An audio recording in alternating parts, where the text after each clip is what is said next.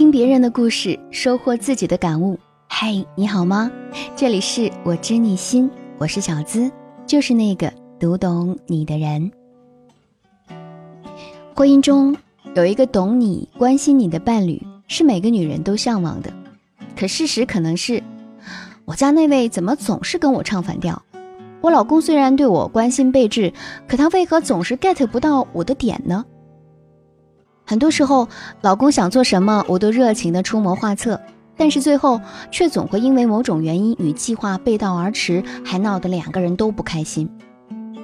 恰好我就有这么一位新婚的学员，也正跟我吐槽自己的老公，我们来听听他们的故事吧。我叫雪玲，今年二十八岁，才刚结婚几个月，可婚后的很多事情就让我精疲力尽。觉得恋爱和婚姻真的是两码事。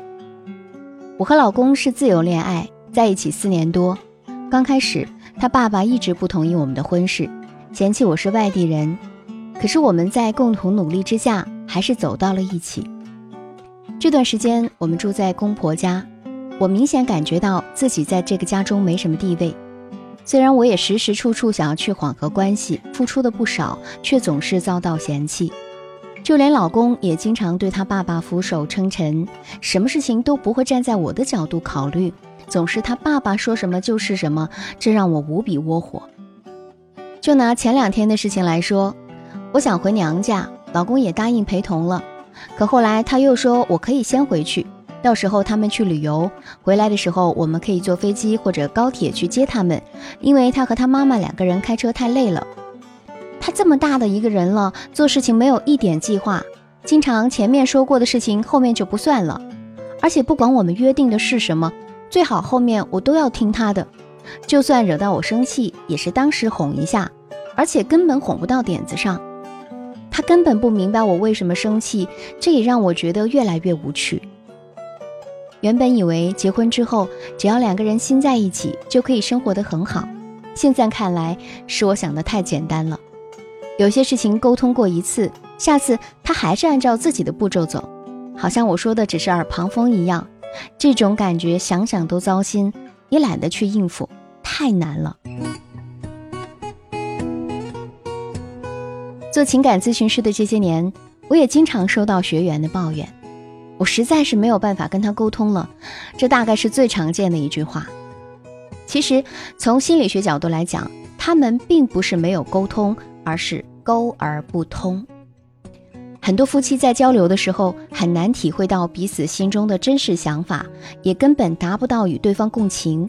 他们经常会踩的雷区有以下几点。第一个雷区呢，就是不等对方说完就急着回应。很多人在倾听的时候，对方刚刚说了个开头，他就着急着回应：“啊，我知道了，我懂你说的意思，我全明白。”这时候，表达者会以为你在敷衍，根本不在乎他是怎么想的，因此这样的交流往往会发生冲突，造成无法沟通或者沟通不畅。第二个雷区呢，是虽然语气是感谢，但却明显带着要求。比如说啊，老公，谢谢你今天在家做了大扫除，但是如果你一直能这样就更好了。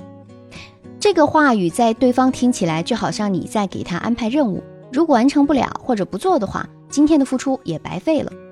换位思考一下，你会喜欢这样的赞扬吗？一切由衷的感谢都应该是没有任何附加条件的，才会让人心生欢喜。第三个雷区，沟通的时候带着批评和挑剔。很多人总是在沟通的时候会把自己的情绪也带上，说一些挑剔指责的话，比如啊，你知不知道你在说什么？你真的是太不可理喻了，你太让我失望了。我没有你这样的老公，我真不敢相信，就这点小事你都做不好。原本对方没有做好一件事，可能内心里是有些愧疚的，但是被你这样一指责啊，他就会觉得你小题大做，根本就是在找茬，从而呢就带着愤怒开始一场唇枪舌战。婚姻中的很多问题啊，都是需要包容和理解的，毕竟理解对方。绝对比赢过对方更能有效的改善彼此的关系，所以沟通的时候，我们务必要谨记以下四大不要，不要人身攻击，不要直呼名讳，不要旧事重提，不要总提离婚。曾经就有婚姻专家说，婚姻中两个人在一起，首先应该是喜怒哀乐的连接，只有彼此真正看见了对方，才能达到心灵上的默契。深以为然。那么，我们应该怎么做才能让爱人更容易 get 到你想表达的东西呢？小资有以下三点建议：第一，抓住婚姻初期，重塑心态建设。不少人都是在踏入婚姻以后，才发现婚后的生活和谈恋爱是完全不一样的。而一旦感情出现了问题，多数人的心态是：究竟哪里出了问题？我们怎样才能回到过去那种甜蜜？可是，每个人的人生都会有三种状态：过去、现在、未来。过去不可追，未来不可触，而我们能把握的就只有现在。婚前和婚后很显然是两种状态。如果你一直抱着如何回到过去的预期，就很容易给自己徒增更多的烦恼，倒不如积极去寻找解决问题的最佳方案。婚姻初期其实也是重新建立新的平衡的起点。如果你在这个阶段找到了夫妻相处更适合的方式，才能让你们以后生活起来更加简单、更加容易。第二，要尽量少一些负能量的表达，寻求高质量的连接。虽然每个人的生活中啊都会有负能量的存在，我们也会时不时的表达出来。但是情感的连接更需要分享和喜悦，而不是抱怨和指责。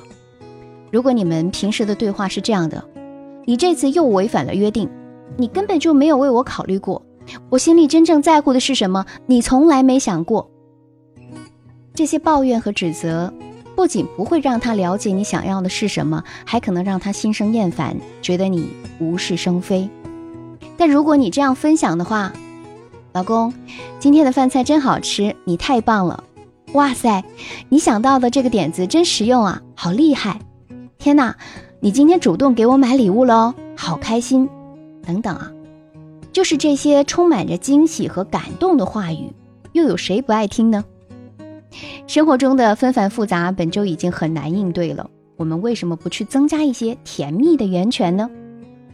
高质量的情感连接其实是来自于婚姻最基础的支持、倾听、共情，再加上温暖的牵手和拥抱，这才是爱情最美好的打开方式。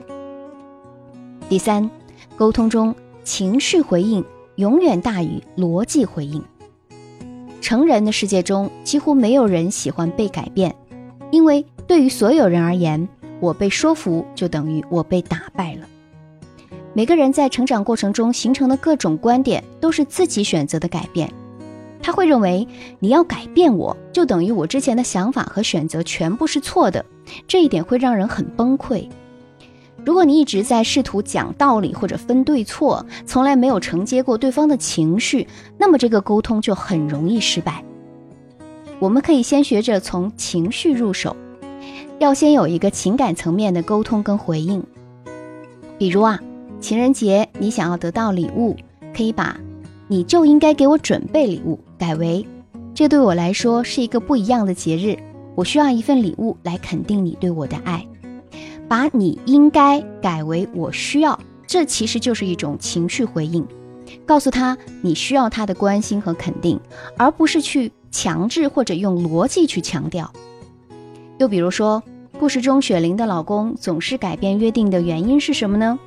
他总听父母话的背后存在着什么样的故事呢？